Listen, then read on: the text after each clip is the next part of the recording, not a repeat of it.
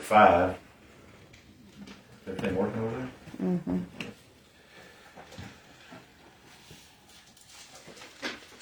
The Bible says that uh, uh, those who worship Him, worship Him in spirit and in truth.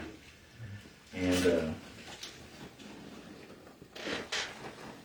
we think that we have to have uh, we think that we have to have worship teams up in front of us to lead us into worship.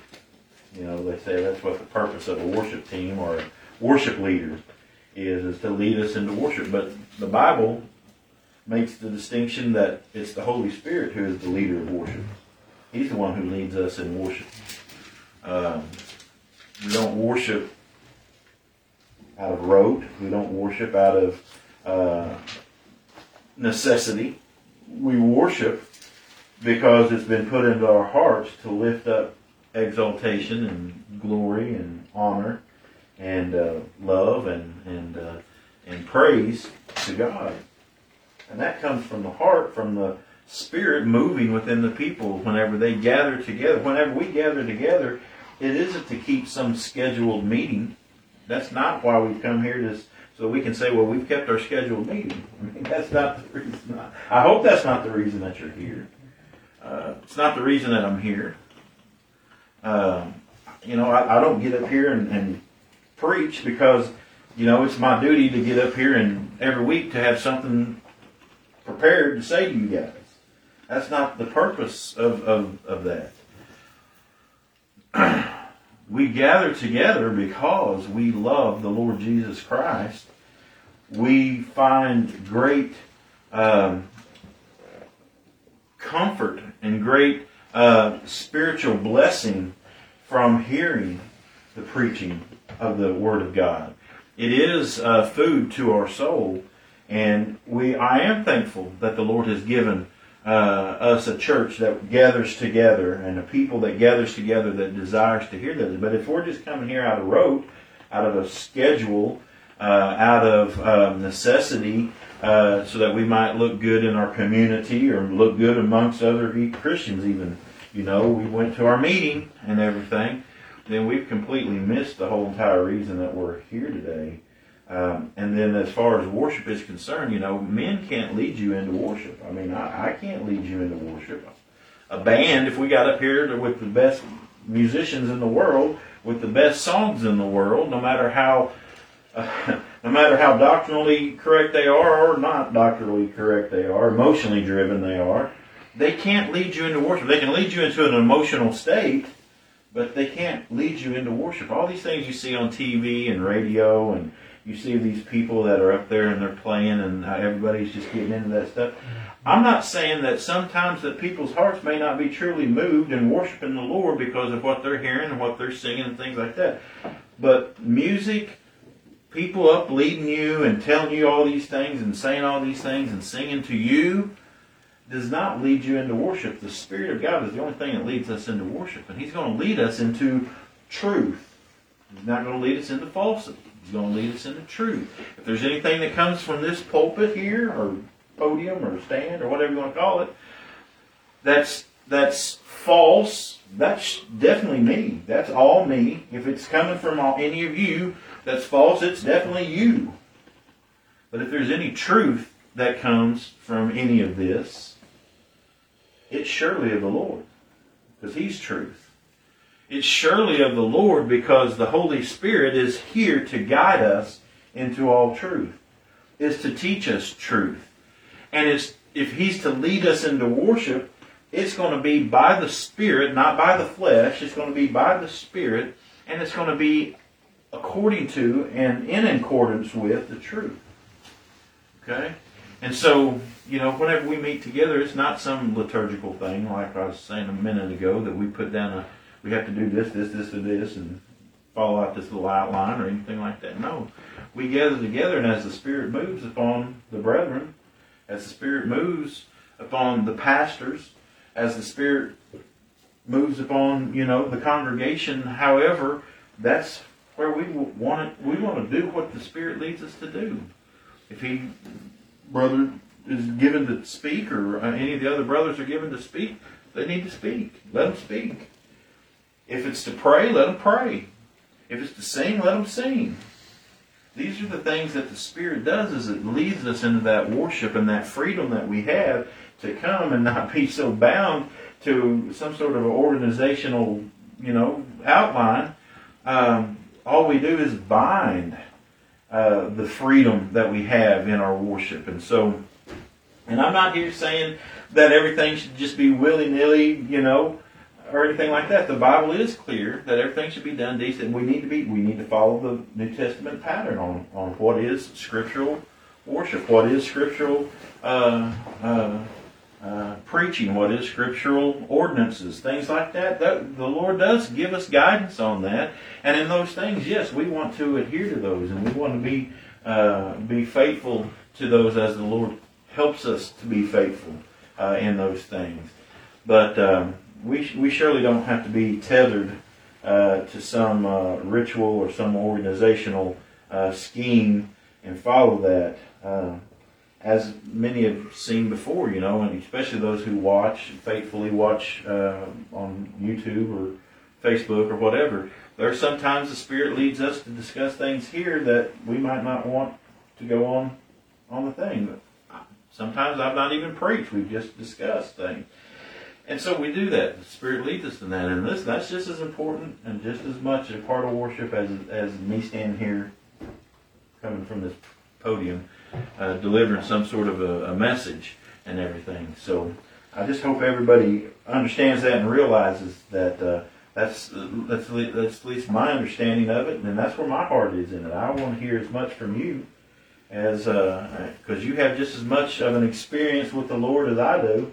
Uh, and and the Lord has not only gifted me, but He has gifted other men. Brother Larry uh, definitely uh, has been uh, given to uh, uh, to speak on the Lord and on the gospel and everything. And so, uh, anybody that the Lord has called or given something to say on those things, I definitely don't have a problem with that as we gather together. Um, thinking this morning on the fifth chapter of Matthew, um, especially these uh, uh, first twelve verses. We know these as the Beatitudes. Um, I'm going to show some of my ignorance here. Uh, they're called the Beatitudes, and to be honest, you, you may have to enlighten me on this, brother, because I don't think I've ever even looked it up.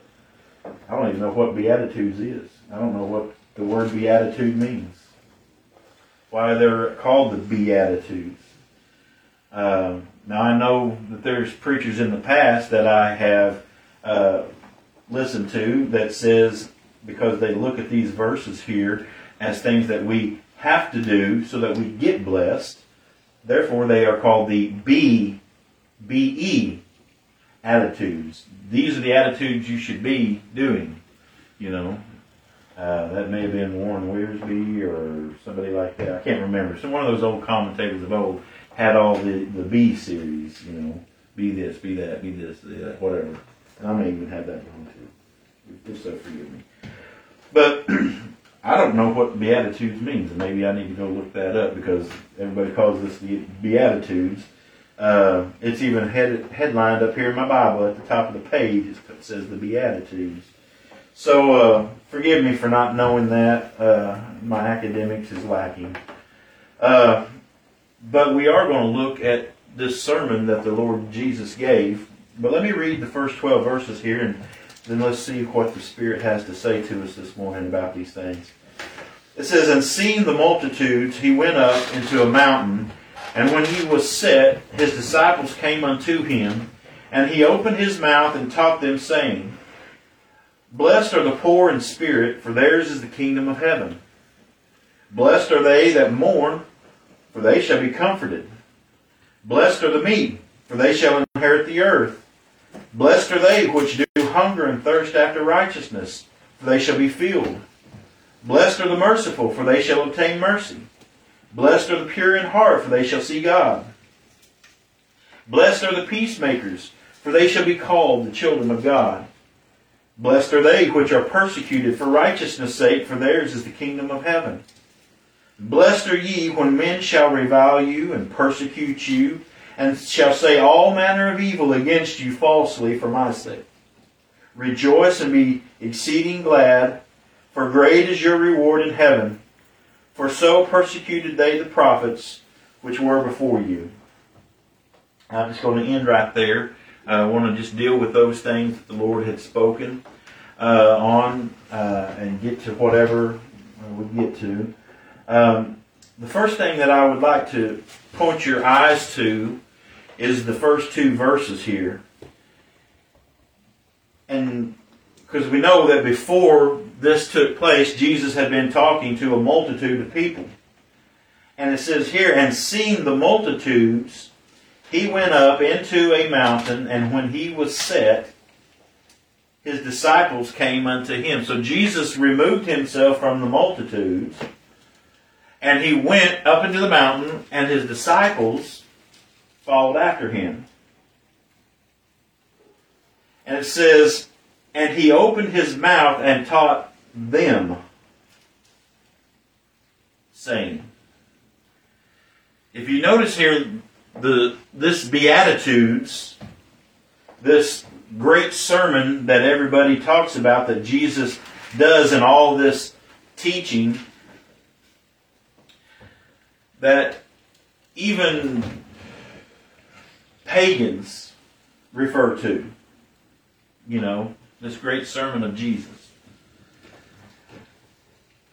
Many people think that Jesus delivered this sermon to the masses and was telling all the masses, this is how you ought to be, and if you do all these things, if you are poor in spirit, then you're going to inherit the kingdom of heaven. If you are mournful, then you will be comforted. If you are meek, you will inherit the earth. If you hunger and thirst after righteousness, then you will be filled. And it's looked upon as an activity or a conditional thing that you must do. And if you are like this, then this is what you're going to receive. And I've heard that preached a lot my whole entire life. From many, many a preacher preached that way. But Jesus was not preaching to the multitude. He was preaching to his disciples. He went away into a mountain, withdrew himself from the multitudes, and the only ones that he had around him at the po- at this point is his disciples, those who have been given to know and to understand spiritual things, those who had come by God's grace, had been given faith, born of God, given faith, given, given a trust in Christ Jesus, given a spiritual understanding. They had followed after Christ. That's what disciple means. It's a follower of Jesus Christ or a learner of Jesus Christ. Someone who is learning from Jesus Christ. These men were coming as disciples, ones taught of God. Those were the ones that Jesus was addressing in this sermon. He's not addressing the multitude. So first and foremost we see, and if this is not true, I can't find anywhere else in Scripture where the Word of God and the things of God and the spiritual teaching of, of this Bible is directed to anybody except those who are the disciples of Jesus Christ, to those who are the people of God. This is who these messages, this is who everything that is in here, this revelation of Jesus Christ, and this is what this is. This is a revelation of Jesus Christ. It's not a rule book by which you have to live by so that you might be accepted by God. This is a revelation of the one who did live righteously and has made you accepted in the beloved, made you accepted before God. It's a revelation of Him. And therefore, all preaching, all teaching, all uh, uh, information as it's to be known about that one man, Jesus Christ, is revealed in this Scripture, and this Scripture is only revealed to those who are His. Therefore, the message of this Bible is not made for the masses, not made for the multitudes, but it is made for the people of God. Now, some are surely going to say, so you don't believe in preaching to everybody. The Bible says that we are to preach to all, that we're to go out and we're to preach this, and the word they always use, the theological phrase they always uses, we are to, to uh, preach the gospel indiscriminately. So we're to go out and we're not to pick and choose who we who we preach the gospel to. Well, brethren, I'm not necessarily saying that that's that you know that that's a wrong saying. That we should we should preach wherever God leads us to preach. We don't know who the elect of God are. We don't know that. But see, a lot of people have that mentality because they believe the preaching of the gospel is what gets people saved. They believe that the preaching of the gospel is what gets people saved, and we don't know who are out there that needs to be saved, so we need to preach uh, to all people everywhere because we don't know who are the elect and who are the not the elect. That's how the Calvinists look at it, at least. The free willers, they think that we ought to be preaching of the gospel because that's how everybody's going to get saved, is through the preaching of the gospel. The Calvinists believe that we got to get out there and preach the gospel because that's how men are uh, are uh, uh, born again, that they're regenerated by the preaching of the gospel. Therefore, we have to preach the gospel to get them saved. No difference between the Arminian and the Calvinist, right? We've talked about that many times. However, the preaching of the gospel indiscriminately, as we say, or some say, the preaching of the gospel indiscriminately is like right now. I don't know who are God's elect among those who are gathered here. The Bible tells us that we have wheat among tares. Tares among wheat. We have sheep and goats all together. There is a mixed multitude. When they came out of Egypt, there was a mixed multitude. We live among a mixed multitude. We live among those who are professors, but not possessors of the blessings of God. We live among those who say they are Christian, but yet not are. We, love, we live among those, if, if you allow me the timely phrase, who say they are Jews, but they are not. We are the true Jews. We are the true circumcision. We are the true wheat. We are the true uh, sheep. We are the true people of God. And the people of God worship God in spirit and in truth, right? And Jesus, whenever He came aside from the multitude and came to His people, He was telling them something about who they were. And that's what this sermon is all about. This is what all these blessed are about. Now somehow we try to make this more dignified, and instead of saying blessed, we say blessed. Now, I may be wrong about this, but to me, I don't know. When I read that in English, it says blessed.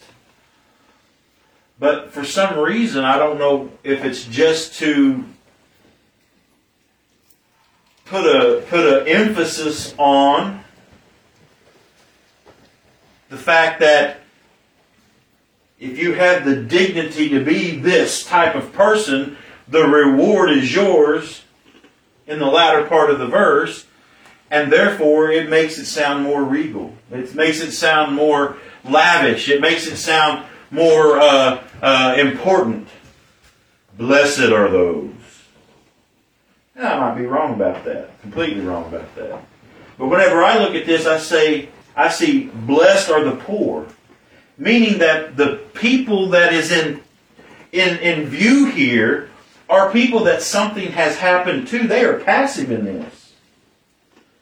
Blessed are they, makes me think, and again, this may be just my ignorance of language, ignorance of uh, grammar, or whatever. When someone uses blessed, it is saying that this person is such because they are such. But brethren, blessed are the poor. Those who are poor are blessed to be poor. There's a difference. I can actively be poor, and that doesn't mean God is going to bless me because I actively became poor. Now, granted, the word poor here is not talking about monetary wealth, how much money you got in your wallet. Okay? It's not talking about that. I'll try to move to that here in a minute, but these blessed verses here are not a be this and you will get this. It's not a conditional thing. This is a statement of fact that Jesus is making to these brethren. Those who are the disciples, those who are the children of God, those who are the, the ones born from above, They have been blessed with these kind of attitudes, blessed with these kind of demeanors, blessed with this kind of mindset. It's a blessing from God. In Ephesians chapter one, the Bible says, in uh, Ephesians one two, it says, "Blessed be the God and Father of our Lord Jesus Christ, who hath blessed us with all spiritual blessings in heavenly places in Christ." Brethren, I believe that these are some of the spiritual blessings that God has blessed us with. He has blessed us with being poor in spirit. He has blessed us with being mournful.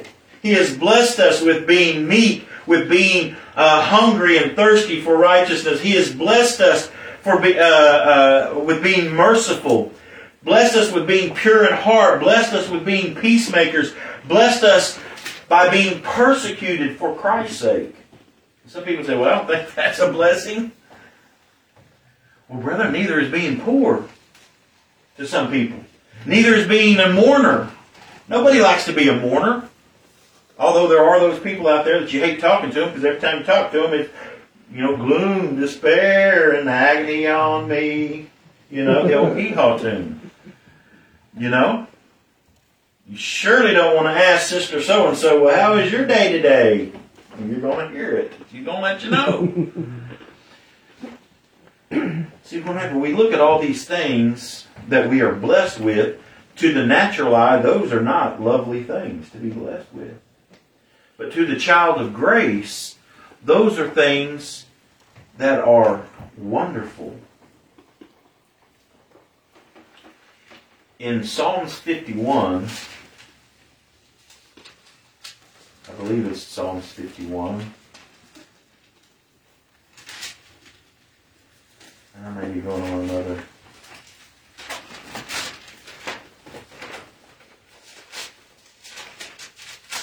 It's got a tour here. I think it's Psalms fifty-one. Yeah, verse seventeen. The Bible says, "The sacrifices of God are a broken spirit, a broken and contrite heart, O God, thou wilt not despise." See, he says up above that, he says, "For thou desirest not sacrifice, else would I give it. Thou delightest not in burnt offerings." But it says the sacrifices of God.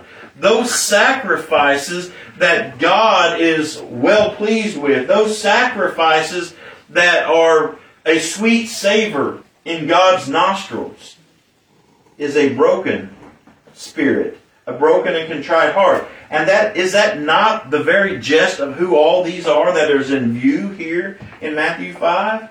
Those who are poor in spirit, those who are mournful, those who are meek, those who hunger and thirst after righteousness. That, if you hunger and thirst after righteousness, that means you realize that there's none in you, right? You hunger and thirst for righteousness that you know you don't have. And why don't you know you have that? Because you are a meek person. You are not a proud person. You are a meek person. And you're a meek person because you are mourning over the fact that you are poor in spirit. You see how all these are interconnected.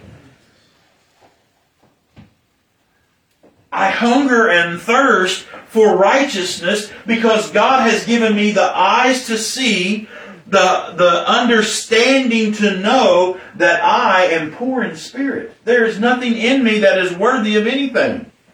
I don't have anything for me to, to give to God. I don't have anything to present to God that could merit a relationship with Him, to merit any kind of, of favor from Him.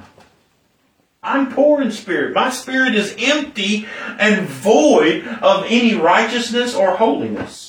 It's empty and void of anything of any worth. People say, well, God, we must have been very worthy uh, worth a lot because God loved us and died for us, and so obviously our worth is a lot in God's eyes. Listen, the Bible says that God looked down upon the uh, inhabitants of the earth and saw that the intent of their heart was evil continually. He, the Bible says that He accounted us as nothing, as grasshoppers. Nothing. That's who we are in nature, in Adam. Now, praise God, the child of grace has been loved with an everlasting love before the foundation of the world. So we have been made to differ than everybody else in the fact that our relationship to God doesn't depend on our relationship to Him and how we are. No, our relationship was set apart from the foundation of the world. We were set apart as His loved ones. We were set apart as His, as His beloved. We were set apart as His blessed. And we were set apart in Christ Jesus. See, our relationship with God doesn't have anything to do with our activity on earth. And it surely doesn't have anything to do with us letting God have control of our life. It doesn't have anything to do with us yielding ourselves. That isn't how our relationship is formed, and it isn't how our relationship is maintained. Our relationship with God is based completely and totally, fully upon the fact that we were set apart from the foundation of the world and given to Christ and uni- in union with Him in Christ Jesus, blessed with all spiritual blessings. That's what Ephesians has told us.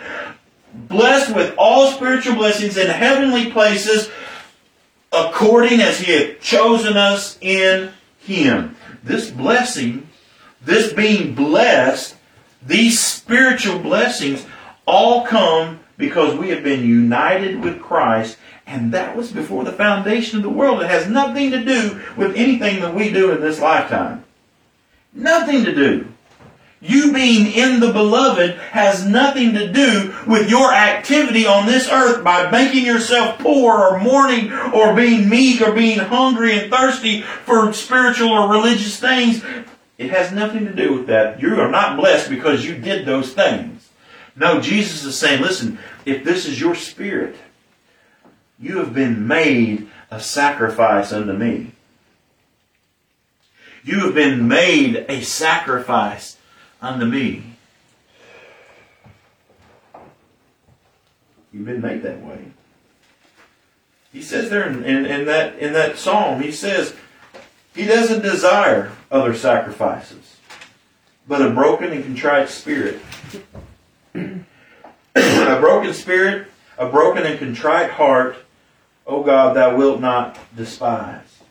All of our other efforts, all of our other Uh, so-called achievements, the Lord despises. A broken and contrite heart. What is a broken and contrite heart? And I think this is why the Lord put this at the very beginning of this uh, teaching, is so that we might get and understand this, that listen, without God giving us a broken and contrite heart and a contrite spirit, we cannot worship Him. We cannot be a sweet-smelling savor unto Him. We cannot be pleasing unto Him. He is only pleased in His Son.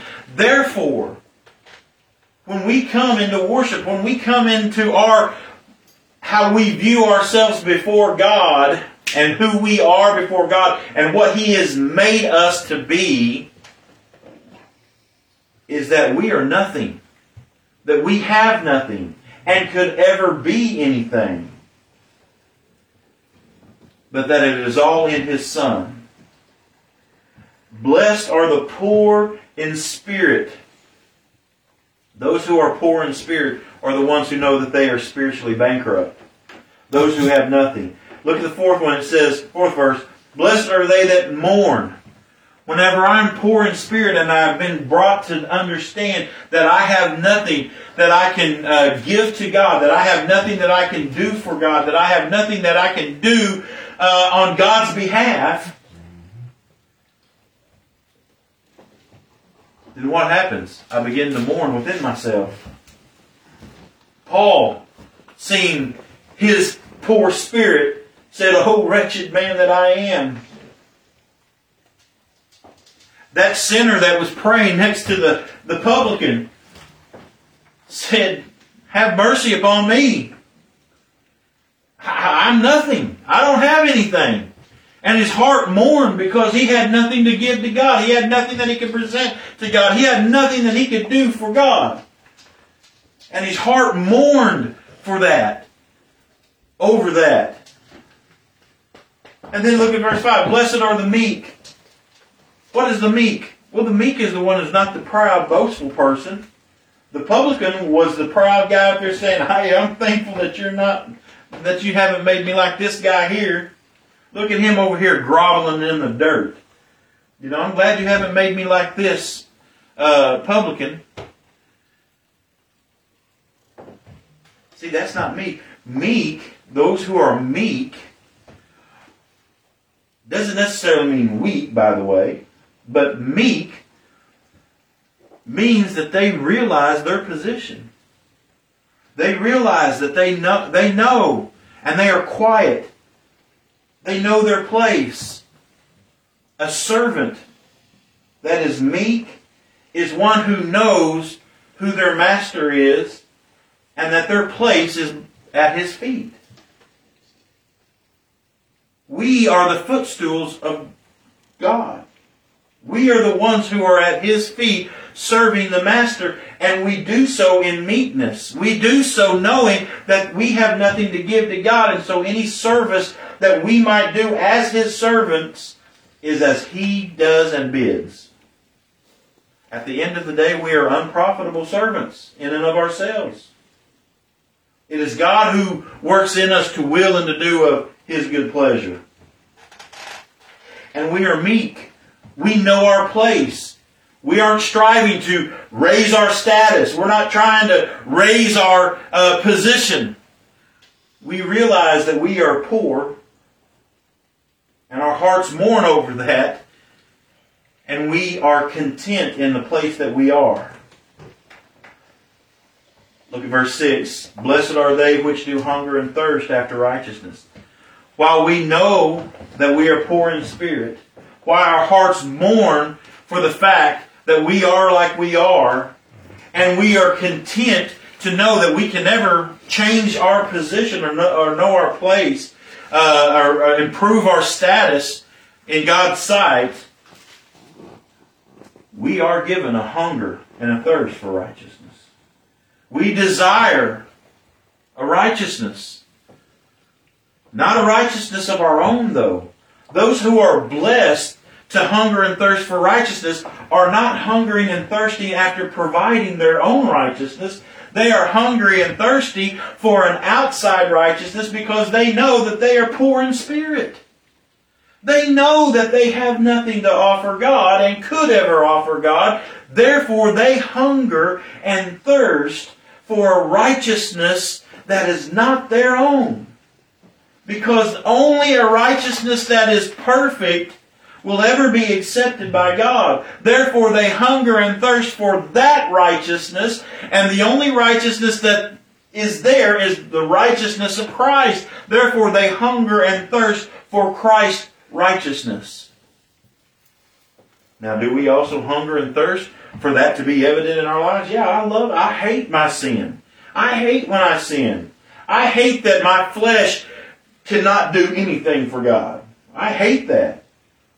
But brethren, that is not my motive to be accepted with God. Let me change that. Let me get up and rise up from my status of being weak-willed and put forth my effort in doing religious things to be pleasing to God. No.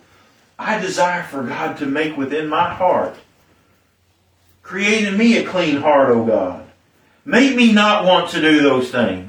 Make me not want to uh, uh, follow after the lust of my flesh and the lust of the eyes and the pride of life. Make me like that. Make me where I restrain my sin.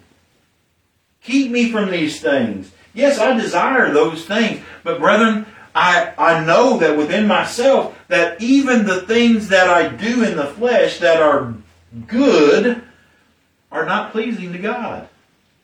He's not pleased with those sacrifices. But he is pleased with a broken and contrite heart that says, I can do nothing.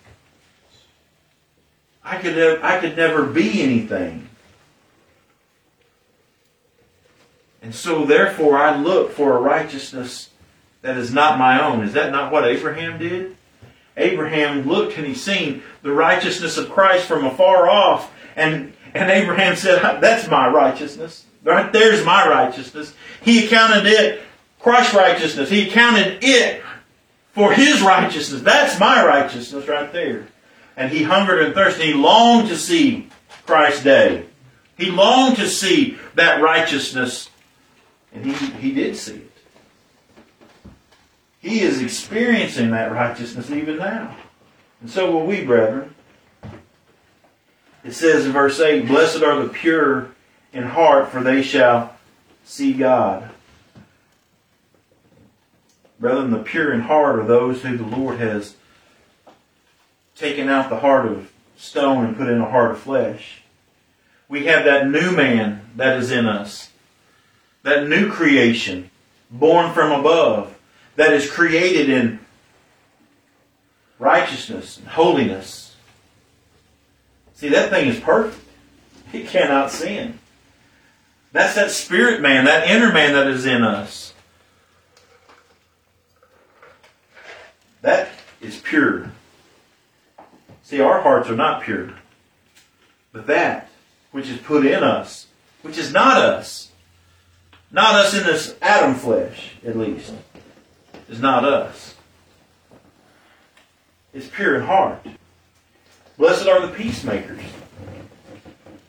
What does that mean, that if you can get two people to quit fighting and that's who you are? No. Blessed are the peacemakers. Those, we are blessed by God if we are able. What does the Bible say? The Bible says that that we are to live at peace with all men, if, if possible, right? To do do as much that we can in us is to is to live at peace with all men. We are to seek after peace. We are not to be uh, uh, uh, uh, disputable all the time. We're not to be argumentative all the time. We are to try to live at peace with all men. That doesn't mean compromise the gospel. It doesn't mean compromise the faith. Right? It doesn't mean that. But it means that in all things that we do, we try to seek after peace. Listen, if I have a, a, a person that disagrees with me, I, I try to live at peace with them as much as possible without compromising the gospel. I don't just jump all over them and just say, I hate, you know, I hate everything that you are teaching, therefore I hate you, therefore I will not have anything to do with you. I had a guy just recently who uh, disagrees with uh, with some of the, the viewpoints that I have on some doctrine. Um, on, uh, number one, uh, God being the author of sin.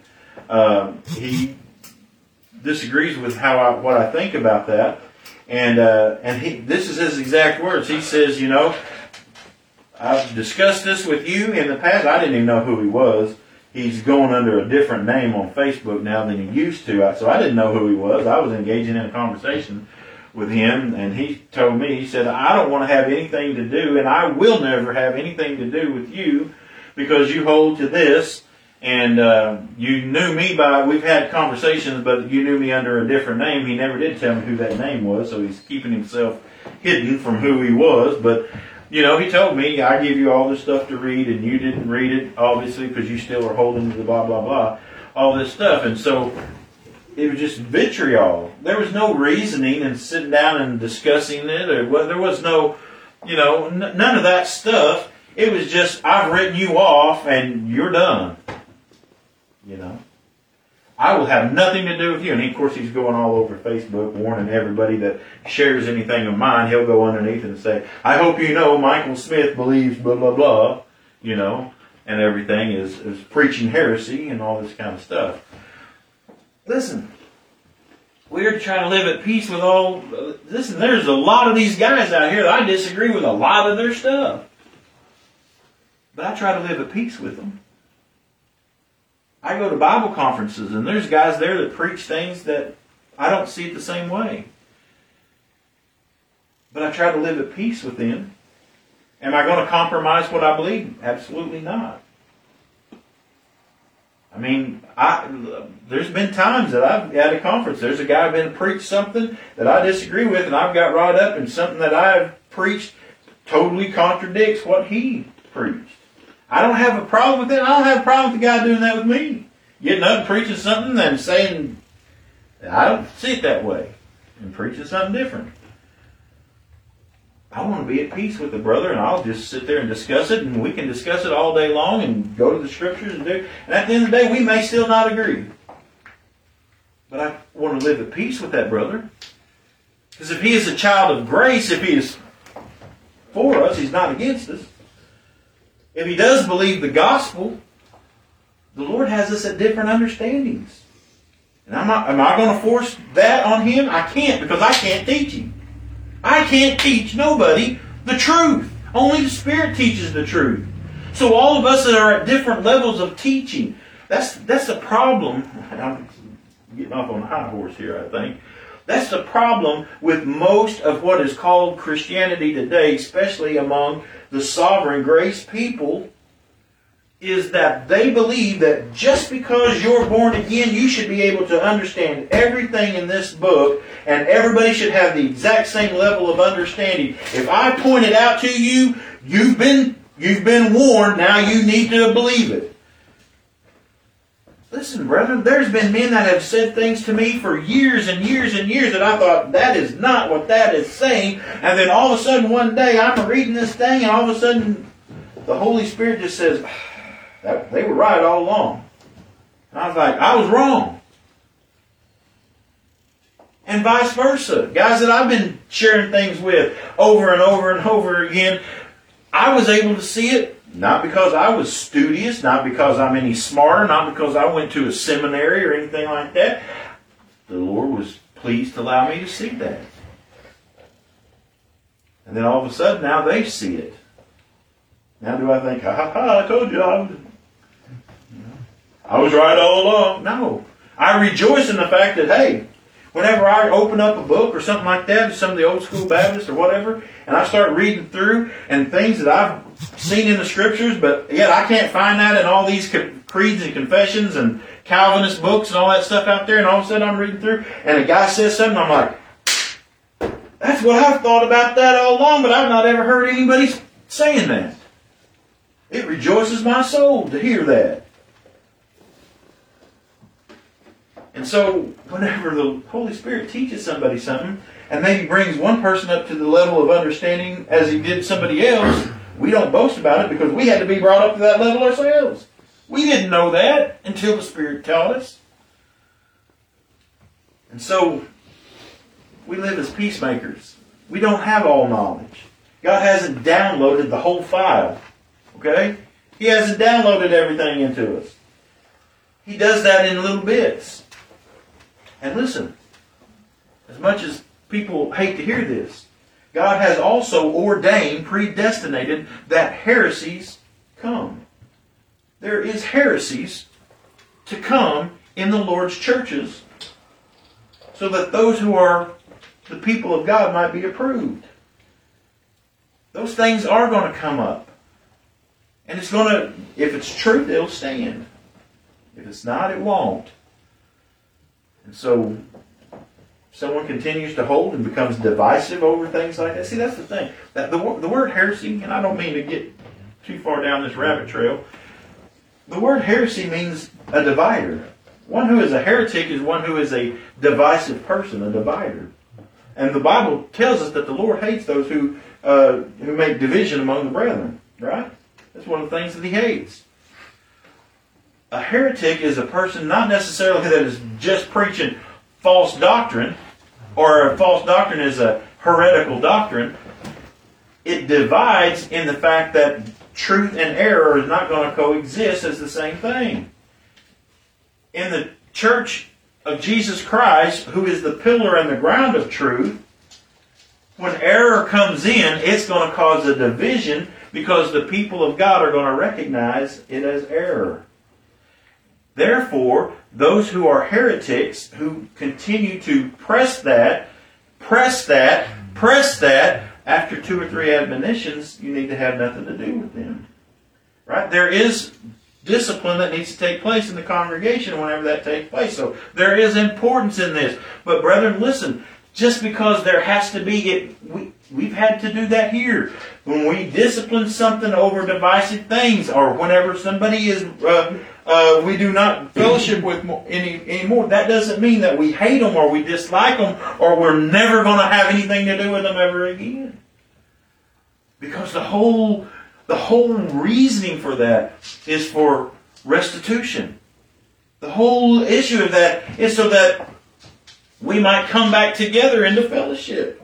And so for a brother to say, well, I wrote you off, I'm not ever going to have anything to do with you ever again because that's what you believe, that's what you teach. If they still believe the gospel, I, have, I can go a long way and still, on some level, can, can we congregate together? Maybe not.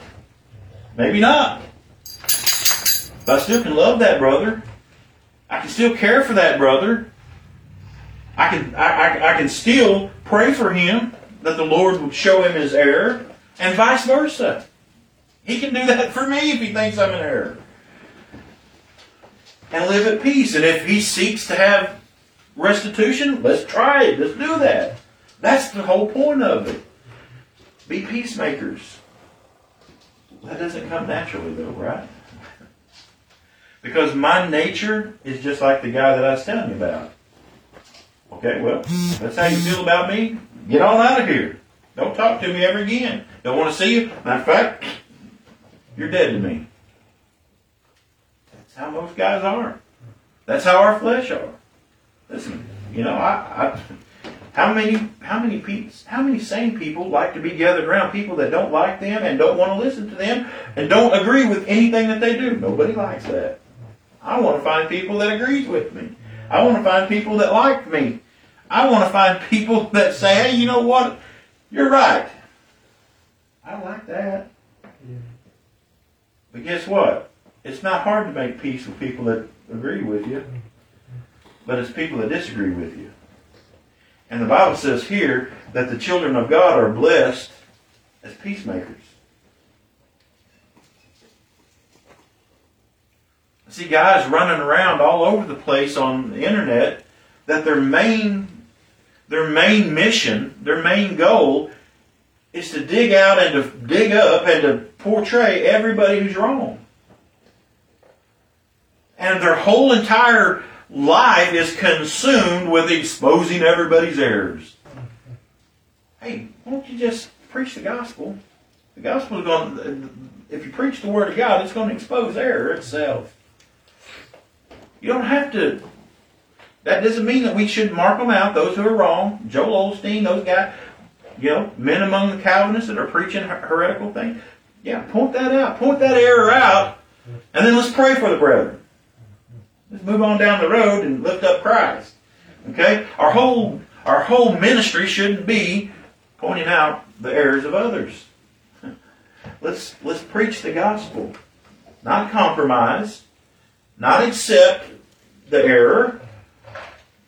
But let's deal with it. Move on. Be peacemakers. That right there can only happen by grace, I can tell you. It's, it can only happen in my heart if it's done by grace. Blessed are they which are persecuted for righteousness' sake. See, this is where the, the thing takes the big turn. See, all these other things, you know, I can fool myself and, and act like I'm poor in spirit. Have you ever met that person who tries to act humble?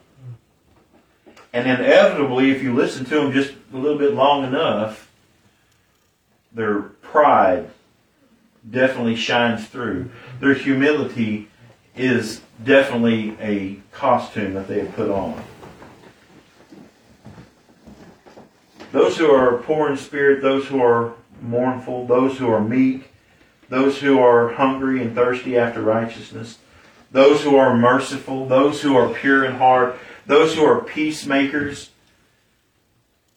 those generally are the ones who are going to be persecuted for the sake of Christ. They're going to be persecuted for righteousness' sake. Matter of fact, verse eleven, he said, "Blessed are you when men shall revile you and persecute you, say all manner of evil against you falsely for my sake." Listen, brethren, and again, in among those who call themselves Christians, there are a lot of people who are reviled against because of their hold to the doctrines of grace. Listen, the free willers out there of the world, they hate our gospel, and they hate those who are preaching it for the most part. They don't like it.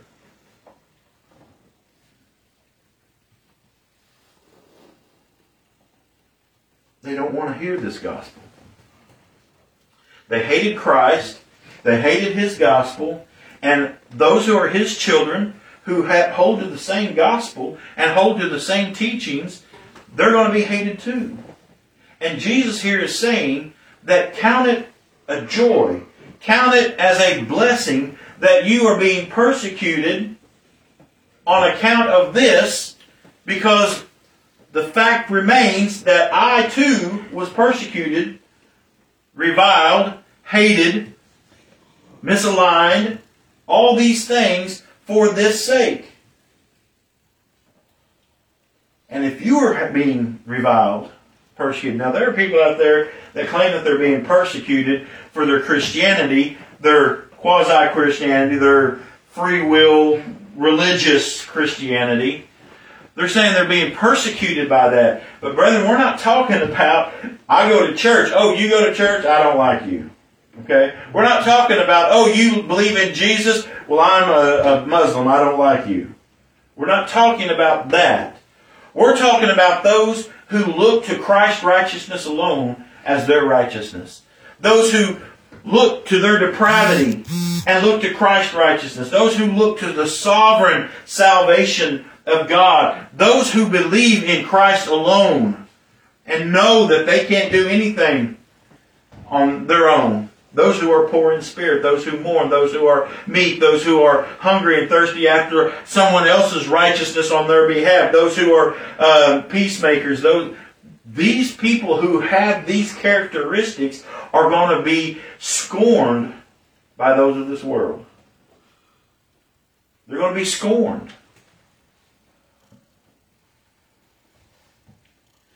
But Jesus says, "Rejoice and be exceeding glad, for great is your reward in heaven, for so persecuted they the prophets which were before you." Rejoice and be glad, for you are counted among those who have been blessed with all spiritual blessings in heavenly places. Rejoice and be glad because Christ is your salvation. Be glad because Christ is your great reward. And this isn't a condition that you have to keep in order to get all these things. This is a fact of who you are. If you've been made to be this type of person, you have been blessed because you are counted as one of His. So what is it that, that is ours? Because He said right here in verse twelve, "Rejoice and be exceedingly glad, for great is your reward in heaven." Now, ultimately, Christ is our reward. But what else is our reward if this is who we are made to be? Not who we become, not who we try to be, not who we work after, not who we yield ourselves so that we can be, not who we let God make us be. But if we have been transformed by that new creation that has come from God into a person with the demeanor of being poor in spirit, knowing we have nothing to give to God and to present to God, to being those who mourn after our own inability and mourn over our own sin, and have been given to be meek in our demeanor, knowing that everything that we have, we have received of God, and hungering and thirsting after His righteousness. If we have been made to be these kind of people, what is our reward? Well, it says, verse three, if we're this kind of people, then ours is the kingdom of heaven. If we are these people, the blessed, we are going to be comforted. If we are these people, if we are part of this group of people, the called according to His purpose, the elect of God, the sheep of God, the wheat, the beloved. If we are these people, our reward is that we shall inherit the earth. We shall be filled. We shall obtain mercy. We shall see God. We are called the children of God. Ours is the kingdom of heaven. See, these things are our great reward.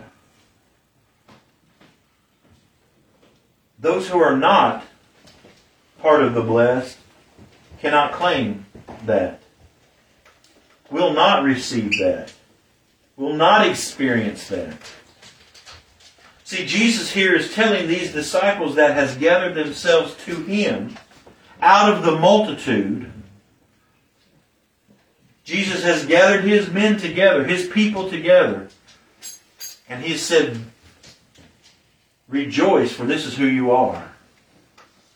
See, Paul, and I keep going back to this, and I and I and I keep going back to this because it's a great example of our experience. If you're a child of God, you know this experience. If you're a child of God, you know this to be true, that your spirit has been made poor. You know that you mourn over your sin. You know that you cannot do anything, and that God has brought you to such a low level that you know that everything that I have, what makes me to differ? It's only God that makes me to differ.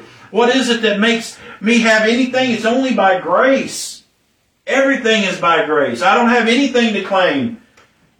You know, nothing in my hands I bring. I go to Paul in that Romans seven passage because Paul here is rejoicing to know that despite the fact that everything that is me is worthless, is vile, is wretched, is not any good and cannot do good, even though I am been given to know that this is who I am, there is therefore now no condemnation for those who are in Christ Jesus. I know that those who are His, those who are the redeemed, those who are His children, that everything that God has promised is theirs. Everything is yea and amen in Christ Jesus. And therefore, if I be His, if I be His child, if I be the blessed, if I be the beloved, if I have that, then all these things are mine. And it gives me comfort. It causes me to rejoice. That's why we come. That's why we worship here today. We are gathered to rejoice. We are gathered here to worship. We are gathered here to exalt and to honor and to give praise and glory to God because He has made us the blessed. He has blessed us with all spiritual blessings. He has put us into the beloved. He has caused us to be a people separated and sanctified from the world, set apart from all that the world is. He has caused us to be a people who have been given to know our um, uh, uh, our, our emptiness, our our uh, our lack, our inability, but has given us a hope in Christ Jesus. We are blessed because of that. And the Bible says that all good and perfect gifts comes down from the Father of lights. Notice it didn't say from the Father of light. It said lights. Plural, from the Father of lights. Look at verse fourteen. Ye are the light of the world. A city set on a hill cannot be hid. Every good and perfect gift comes down from the Father of lights. And if this light, and I would say that this light that it's talking about here comes from the light. Jesus said, I am the light. And now He's telling His disciples, ye are the light. Well, how are they the light and Jesus is the light? Well, they are the light because Jesus is the light. They are His children. The children of the light are going to display the characteristics of the light. We were just talking about it a while ago. My great uncle Ted came in, seen my son. As soon as he looked at him, he said, that's belongs to that guy. Whenever people see my children, they look at them and say, man, you got your mom's eyes. Oh, you got your dad's nose. You got your, you know. We have the features. We show forth that which is of our fathers, right?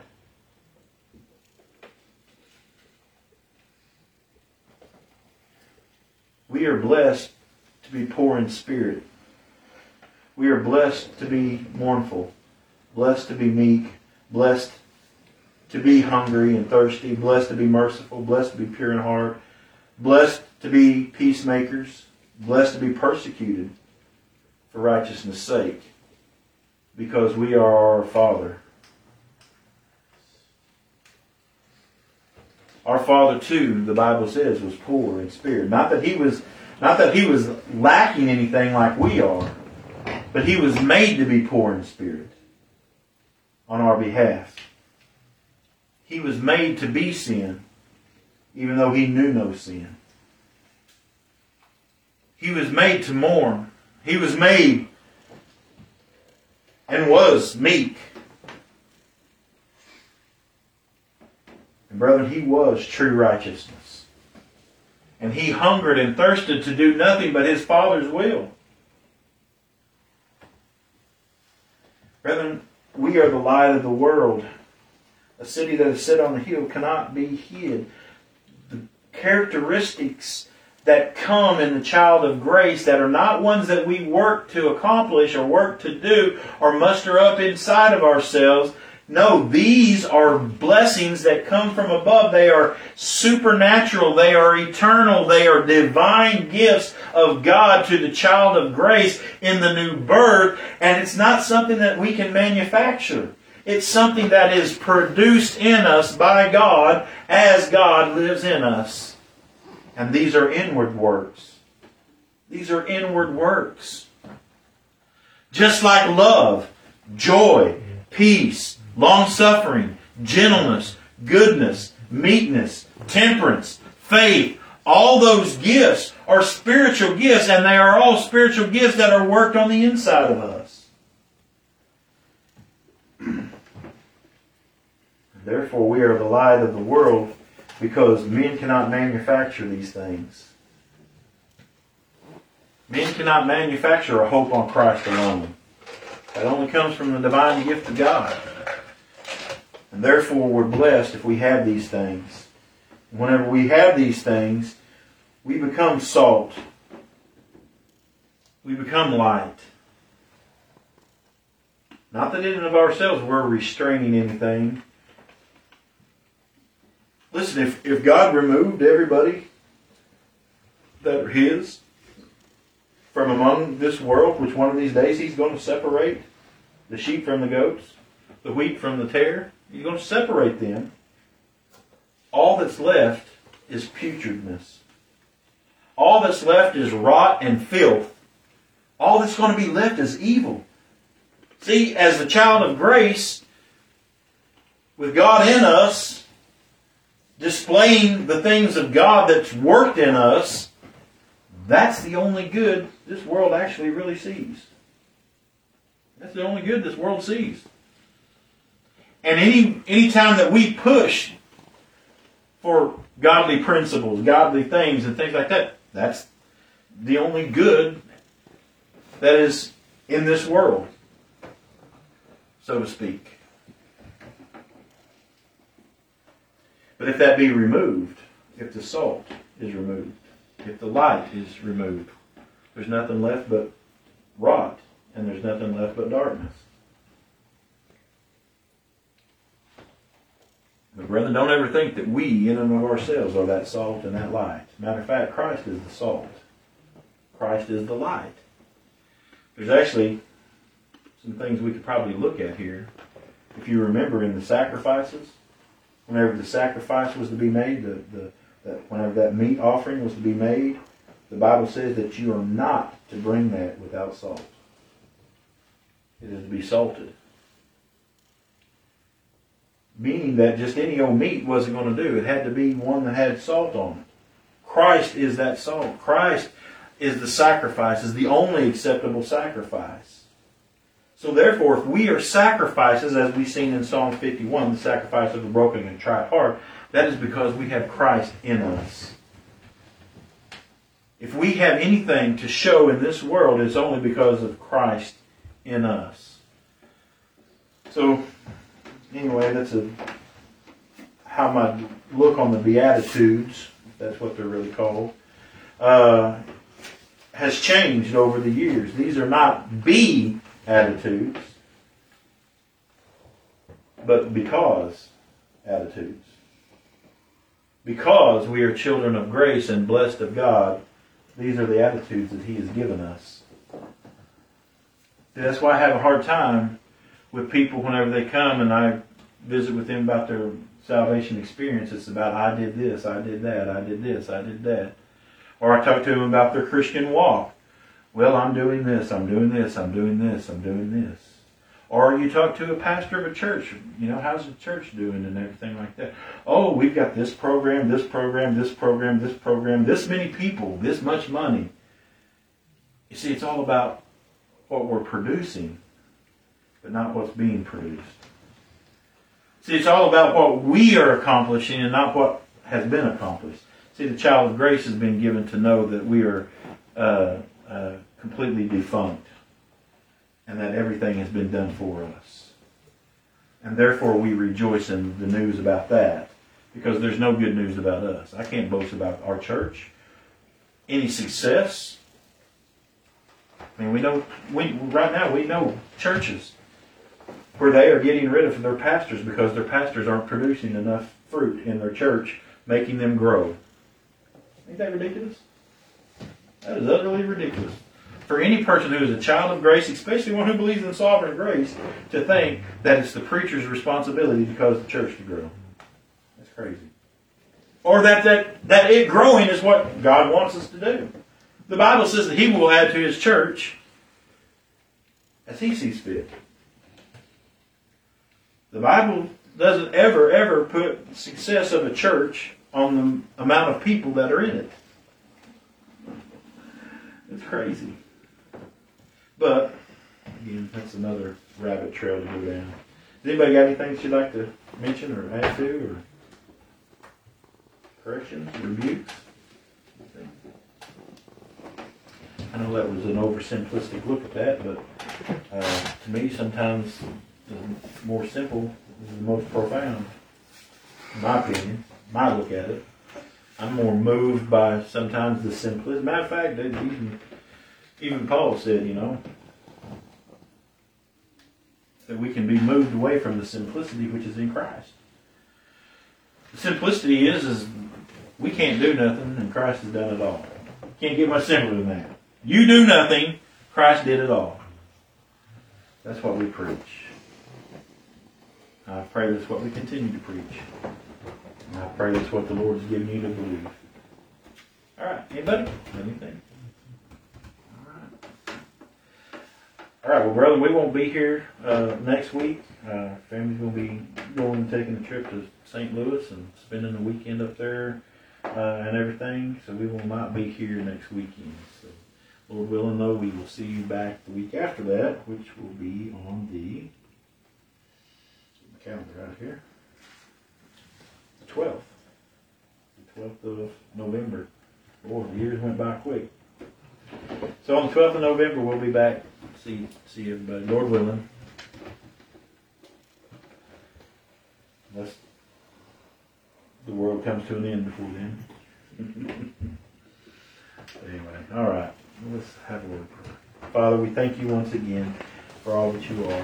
Father, we thank you for the blessings that you've given us in Christ Jesus, through Christ Jesus.